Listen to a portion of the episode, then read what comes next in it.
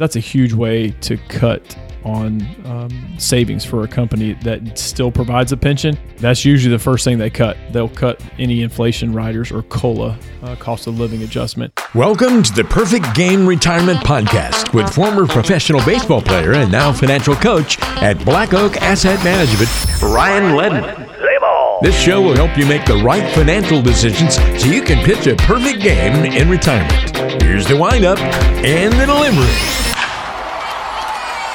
Well, we're talking all about pensions today on Perfect Game Retirement. It's a, a big piece of the income uh, stream for many people in retirement. But pensions, are they going to be around for, for much longer? Who knows? They continue to fade away. We're going to talk about pensions, some of the planning items that go along with pensions. How do you replace that? Um, if you do, should you go lump sum or should you take the monthly payments if that option becomes available? We'll go through a number of those things today on the show. I have a mailbag question we're going to get to as well. But Ryan, I want to lead things off today with a headline because I think that, you know obviously a lot of the news so far this year has been that next stimulus package. When is it coming? Well, it finally got pushed through in middle March, early March. And you know, part of the conversation around that has been this minimum wage, right? There's been plenty of discussions about a $15 minimum wage across the board, and they seem to continue to pick up a little bit more uh, momentum, more and more each you know week, month as we move forward. How do you think something like that's going to impact the economy if it actually happens? Yeah, I mean it's a great talking point. I, I understand there definitely with any decision there are pros and cons, and, and, you're right. As we're recording this, they're talking about the third round of stimulus, which looks like it's going to go through. But it looks like minimum wage was kind of carved out and left out of that. But I don't think it's gone away. Uh, it'll probably resurface, but uh, $15 minimum wage. I mean, there's already some states, obviously, that have um, a higher minimum wage. It depends on cost of living of the state that you're in, but that just means those states are probably going to gravitate even higher than $15 per hour. But I, have read a lot on this. Uh, there's uh, studies that show that yes, it obviously gives people more purchasing power. It does. Um, in the state of Georgia, that almost doubles the minimum wage from what we are now. It's not quite double, but it's close. And if you multiply that by across America, there's there's going to be people who keep their jobs. They're going to be able to spend more money. Well, that's where they're saying, okay, GDP could be increased by a certain percentage if that minimum wage does goes up. Obviously, on the flip side, which you don't need a you don't need to be a rocket scientist to know this, that uh, un- unemployment is going to increase. I mean, it just does. I'm a small business owner. So when you have to pay all of a sudden your employees more now, obviously we're very small uh, as far as numbers of people. But think about these large corporations that pay a lot of high school kids or college age kids that minimum wage job. I mean, I was just at Disney uh, last week on a business trip where we got to peek behind the curtain, if you will, of Disney and their processes and how they do things and what makes them so successful. But most of the people in that park who are operating those rides are minimum wage employees. Now, I mean, they didn't. Disney did not specify how much they make, but the presenter uh, who used to work for Disney mentioned that that's what most of them make in there. Now they have a lot of perks and you know that, that go with the job, but as far as a paycheck goes, they're so multiply multiply that. Now they have roughly 80,000 workers. I don't know what percentage of them are on minimum wage, but I would venture to say a lot.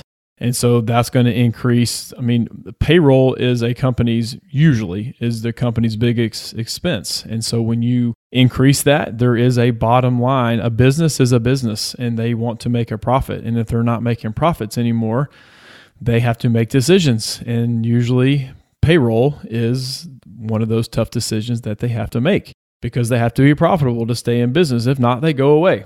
So again, this this is not like earth-shattering information, but there is going to be a correction from an employment standpoint. There's going to be more automation. We've already seen that. We've already seen that going into fast food restaurants and uh, grocery stores and movie theaters. I mean, most of this stuff is is automated. There's very there's less and less people to do these jobs that we had before because I think companies see it. They they the technology is available, but they see that this is coming down the pike. Whether it's this year, next year, minimum wage is going to go up sometime soon, and they're going to have to make adjustments to that. And so there's some good points and bad points. Again, I understand they're they're wanting to increase it to take care of people, but it's going to increase unemployment and that's a fact. I mean, that's just going to happen. So it's going to have some some good points and bad, just like anything else. I, I get stimulus packages help some people, but it's just so much government spending. There's unintended consequences to these things. There's there's all there always is. There's unintended consequences to healthcare. Um, Obamacare passing, obviously rates went really really high. Uh, so there's unintended consequences. They usually mean well, but we'll see what the ramifications are from a long term perspective. Yeah, it's definitely a polarizing conversation, and everyone seems to have an opinion on it. So we'll see how it all plays out, and something will follow, and something obviously too that will maybe affect your financial planning down the road. So you know, always lean on your professional that you work with to help you with that. If you haven't joined us for the first time on this show, we're about to jump into our main topic today. You can find everything online at blackoakam.com. All of our podcasts that we've done are archived right there on the website that Ryan has. But also, while you're on there, on the front, you'll see the Retirement Rescue uh, Toolkit. Uh, it's about taxes, how to d- diffuse that ticking tax time bomb. But uh, the great thing is you can go and request that anytime, and Ryan will get it out to you. It's a great tool, great resource, get you started in, in, in thinking about tax planning, which is always something we we uh, prioritize and emphasize here on the show. But let's talk pensions, the status of the American pension plan, because it seems like to me, you know, for you know, pension plans are truly disappearing. I actually had a pension at one job that I that I left that I think about three years after I started at Ryan, like uh, the company said, okay, here's the uh, the grandfathered in date. If you start working here after this point, no more mm-hmm. pension. So there are still some people. So I had a little bitty taste of it. It's a very small pension and won't be much of my income later in life, but I could see how that could be such a huge factor for some people. You know, when they're when they're talking about this, this is a pretty big conversation. Yeah, it is. It's the landscape has changed uh, immensely, and obviously there's a ton of factors that have gone into pensions changing, going away and and the 401k is kind of one of those reasons. Uh, people living longer is the biggest reason. Actuarially speaking, people living longer now.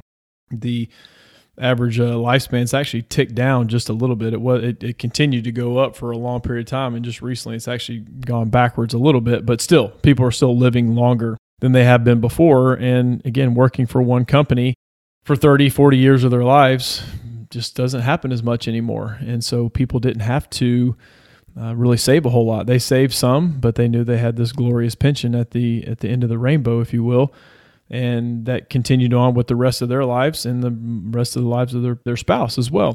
So those have gone away. Uh, there are some that are still out there. I mean, there are some several um, clients that we work with that have pensions. I mean, my dad was a was a Southern Company guy, worked for Georgia Power. He's got a great pension. Uh, those people still they're still out there. Um, Bose is another company that still has some. Now I think they've made some modifications over time. Me being a former teacher uh, in in state of Georgia is called TRS. That's a great pension. Some individual counties have pensions, so um, mostly it's government related. There's not a lot of private sector ones out there anymore. Uh, a- the AT and T clients that we work with, they they get offered a lump sum and more times than not, it usually makes sense to do the lump sum rollover. But again, that's a case by case basis. So we don't want to give blanket advice to everybody, but sometimes companies, if they did offer a pension, they will offer a lump sum. So they would rather pay you a big lump sum and get off the hook, if you will, from a long term perspective. They just don't, they want to move that balance sheet.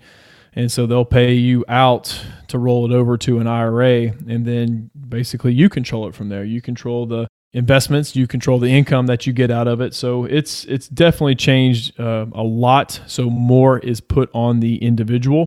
So i do i mean I, long term i do think there's going to be a retirement issue for people. They're just going to have to be working longer because people still just don't save enough to really create that that income that they they want to. And that's a blanket statement. I, I do say that but there I, I come across it. I see it with the phone calls that we take from the ramsey listeners. Some people do a great job some people are late to the game and they're trying to make up, but a lot of times people don't save enough to create the income and the lifestyle that they want. All right, so you touched on a couple things that I want to get into a little bit deeper here on the on the pension discussion. So you you mentioned um, the lump sum versus the monthly payment. So I want to, let's just go ahead and get to that here because I think that's a I think a realistic uh, option and decision that many people are going to have to face, right? Uh, you know, whenever it is, it seems like it's becoming more and more common, as you pointed out, that companies will say, okay, you know, here's here's your your option. Do you want the the buyout? Let's go ahead and get it off the hook now, get it off the books, or do you want the monthly payment? So, what are some of the considerations you're making, and and how do you advise clients that are facing that? Yeah, that's Great question, great point. That's one of the biggest things that we do when we work with people that have that that have that option. And, and, there is a calculation involved. I mean, if people want to be nerds like me and crunch numbers and go, okay, if we take this lump sum and factor in a certain rate of return and you know factor in how much income we're going to take out of it and does it make sense? So there's calculations that you can base that pension on. Now some some pensions don't give the offer of is it joint and survivor or is it just a single life? Single life just covers that worker. That's it so that that's dangerous for your spouse especially if you're married. Your spouse that's dangerous because then that pension goes away. Most of them offer some kind of either you know 50% payout 75% uh, joint and full is is the best. Now actuarially speaking you take the biggest hit uh, from a dollar amount on a monthly basis but it continues on with you and your spouse. So it covers both lives which is great. Uh, but it depends on what other what other savings that you do have out there but when you take when they give you that lump sum offer there's a calculation you can factor in. Now it's pretty complex because you factor in inflation and rates of return and all that kind of stuff. But you look at the lump sum, and like I said, factor in a uh, rate of return, factor in what kind of income that the pension would give you, and you can figure out okay, if my average rate of return is X, then that will create Y, the income that I need. And if it's a low rate of return that you were having to quote unquote count on, to create that income, a lot of times it makes sense to to roll that over to an IRA because you control it. So if you die early, then that money just rolls over to your spouse's IRA account because you want to roll lump sum pension money over to an IRA. That way, that way it's not a taxable event when you roll that over to an IRA. But it's yours, you control it. And then if your spouse passes away, then it's a legacy thing because most pensions don't pass on beyond the husband and wife. They don't go beyond that. So kids usually don't receive that pension. Now there's some nuances that can, you know, lump dollar amounts can pass on if you haven't exhausted the dollar amount in the pension fund that you put in. Anyway, so there's some nuances there, but generally speaking, husband and wife pass away, they're gone. It doesn't pass on to the kids generally. Um, so there's nothing from a legacy standpoint to pass on. But if it's in that IRA, they can pass that on to their kids or whoever they designate as their as their beneficiary. So there are some calculations involved, but then you also take the risk. I mean, if you say, "Yep, I want the pension," then there's a little bit of a risk that that pension fund is not um, as solvent as you think it is. It may not have enough money to cover its obligations. So there are pensions that have gone away aka California, Illinois. There's some states that those pensions have dried up. Uh, now, most states have a um, kind of pension guarantee, if you will, but it doesn't have all these bells and whistles and potential inflation kickers and all that kind of stuff. So it's usually not the benefit that you think it is. So you do take on a risk with that, but also if you roll it to an IRA, you take on market risk. Um, there, there's risk involved with that too. So that's where we really basically T chart it out and say, here's the pros, here's the cons, here's the reasons why people do it, here's the pe- reasons why people don't do it. And so it's a pretty thorough process, but more times than not, when we do this analysis, it's either a no brainer one way or the other. It's not like, oh man, that's close. It's usually, oh yeah, I would definitely want to roll this over, or uh, no, I'm keeping my pension because that pension is so good. Uh, and so, me dealing with a lot of former principals and educators, usually the state pension, it's a no brainer to do the state pension because it's funded so well and the benefit's so good.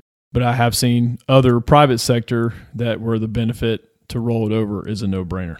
Gotcha. Makes a lot of sense. And again, case by case basis, like everything we talk about. So if you had that option, definitely get a strategy in place before you make a decision. But with pensions going away now, so let's talk about today's pre retiree right? Me and you and, and other people in kind of on our boat where we know, okay, we can't rely on a pension when we get to retirement for income. So, how does this lack of the pension impact or change the planning that you're doing right now with people? Yeah, it's it's a forced savings thing. You, you have to people have to save. They have to save in their 401k. They have to at least save up to the match. I mean, again, ideally it's 15% of your income if you can't get to that, start somewhere, at least go up to whatever the match is at your work 3%, 4%, 5%, whatever that may be. Try to capture that because that obviously just adds a, more to the percentage of what you are saving. So it does force more on the individual and the family to save more. So it's it's just more on the individual. So that's where it's a little bit. There's usually a lot of times there's a shortfall uh, of what people uh, save and what they have for savings before they get to retirement. And I feel like I'm okay to say this because I used to be in the education system. There is a lack of teaching this stuff at the high school and college level. Uh, if you're yeah. not a, on you know a finance track, then you don't get a lot of this stuff. And all of a sudden, you get your first job and they give you your benefits package and they show you a 401k, health insurance, disability, short term, long term. You're like, what is hmm. all this stuff? I mean, it should be like a Life 101 class where they cover this stuff. Um, now, I'm going to pat myself on my back for a second here, but Dave Ramsey created a high school curriculum and I taught personal finance stuff. And I still have some of my kids coming back. To, I say kids, they're like 30 years old now, but I have former students that I had that come back and reach out to me and go, "Yeah, I remember you talking about this. I didn't really understand it, but I, like now that I hear this stuff, it it kind of resonates with me." So there are programs out there, but it's not you know a blanket class that everybody should take, like you know math, English, social studies. It, I personally think it should be for everybody. So it's a lot of ignorance, not stupidity. It's a lot of ignorance on a lot of people because they're just not given this stuff. Now there is some stupid things that people do along the way. We've all done that but it, it more is put on the individual and really the only thing they have to count on is what they save and social security and now social security is another conversation in itself some people think it's not going to be there some people think it's going to be a reduced benefit um, so that's conversations that can be had i think there'll be a benefit there for people it's just how much is that benefit going to be so we just don't have that guaranteed income that many generations before us have. So it's it, we have to be more self reliant. Well, final thing I want to close out with here discussion discussing pensions. Um, so you know we know that we, you know through this conversation there's going to be people some people have it, a lot of people don't have a pension. But whether or not someone has an actual pension, or you know you set up you know an income plan for them that they have these streams of income coming in, much like a pension. How do you plan for inflation? How does that impact it? Because I guess a lot of time with these pensions, right? They don't. Do you get cost of living increases with these, or they just stay the same for you know you know forever? That's a great point too, because some do, some don't, and, and, you definitely have to factor that in. So I'll go back to my previous example of uh, teachers and educators. Uh, they the TRS system in the state of Georgia, at least as of now, they could change this, but they have a three percent kicker every single year, which is that's that's huge. Uh, you don't hear wow, that is great much of that anymore. So they get a 1.5% increase every six months. And so they they continue that on. Again, could they change that? Yeah. It used to be 4%. Now it's down to three. It could be cut even more, but we'll see. So that, yes, my dad, other end of the spectrum, no, does not. They they say they could, but he's been retired for over 10 years and he hasn't gotten one since. So most of the time, most pensions, if they are, because that's a huge way to cut uh, on um, savings for a company that still provides a pension, they that's usually the first thing they cut uh, before they cut the pension or cut the amount. They'll cut any inflation riders or COLA, uh, cost of living adjustment, from that pension. So my dad has not gotten one, so his is fixed. So that's where uh, additional savings comes into play. So you have to have some kind of additional savings to increase for inflation because uh, again that that if you get fifty thousand dollars a year coming in from a pension, fifty thousand dollars is very different ten years from now. And if it's a fixed pension, you have to have you have to. Uh, things are just going to cost more. Now you can adjust your lifestyle to a certain degree, but you have to increase um, with inflation with other assets that you do have. Now, Social Security uh, they don't guarantee an inflation kicker every single year or a cost of living adjustment. A lot of times they do. But the problem with that is Medicare usually, the Medicare premiums increase and usually just chew up that cost of living increase. So you don't, like your bottom line, you don't really feel like you're seeing any increase because uh, it's Medicare is just so expensive. And and the law could have changed. So I could be wrong on this, but it, it used to state that any cost of living adjustment to Social Security the Medicare premiums could not supersede that. So if you get a cost of living adjustment, Medicare premiums aren't going to go above and beyond that. Again, I could be wrong on that, but the last I knew of that, they don't increase that. So it feels like your Social Security benefit just kind of stays the same, even though in October, I think it is each year. They're like, oh, we're gonna have a cost of living of 2.5 percent. Like, yay, sweet. And then you don't see anything different.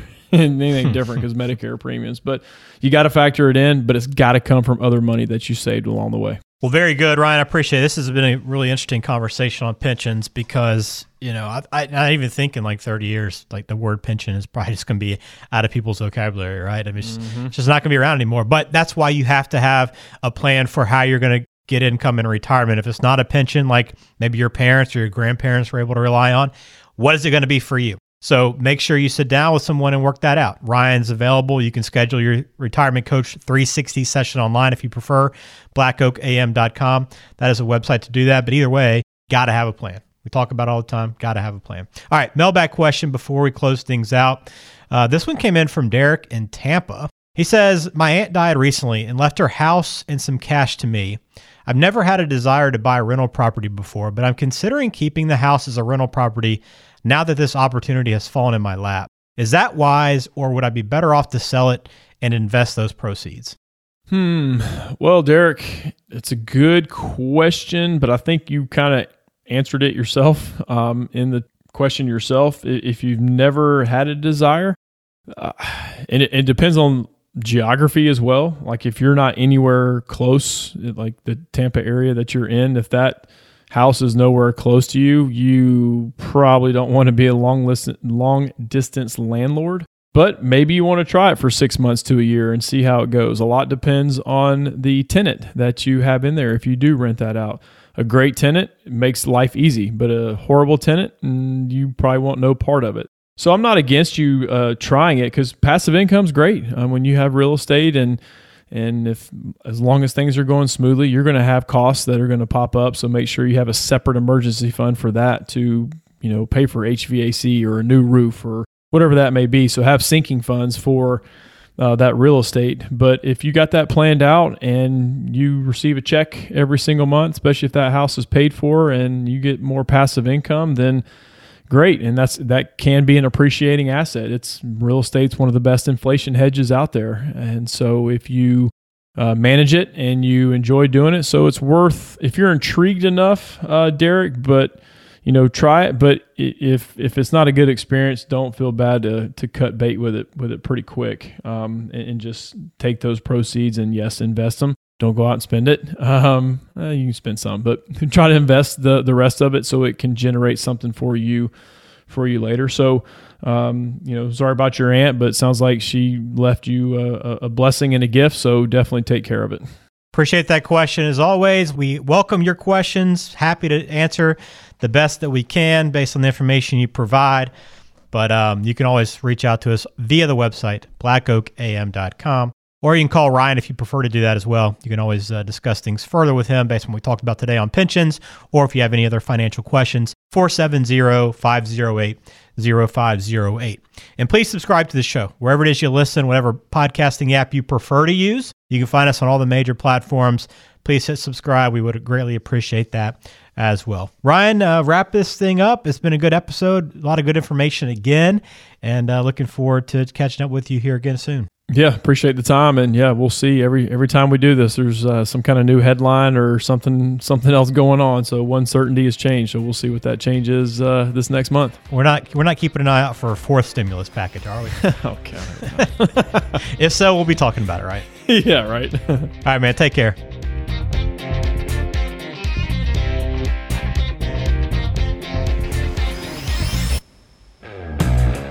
The Perfect Game Retirement Podcast is brought to you by Black Oak Asset Management, serving the greater Atlanta area with offices in Alpharetta, Cartersville, and Macon. The show is available on Spotify, Apple Podcasts, Google Podcasts, and wherever you listen to podcasts. Subscribe to the show on your favorite app today and never miss an episode.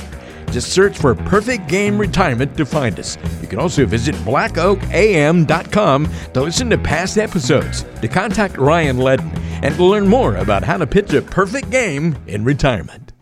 Information provided is for informational purposes only and does not constitute tax, investment, or legal advice. Please consult with a qualified professional before taking any action. Securities and registered investment advisory services offered through Silver Oak Securities Inc., member FINRA SIPC. Black Oak Asset Management and Silver Oak Securities Inc. are not affiliated.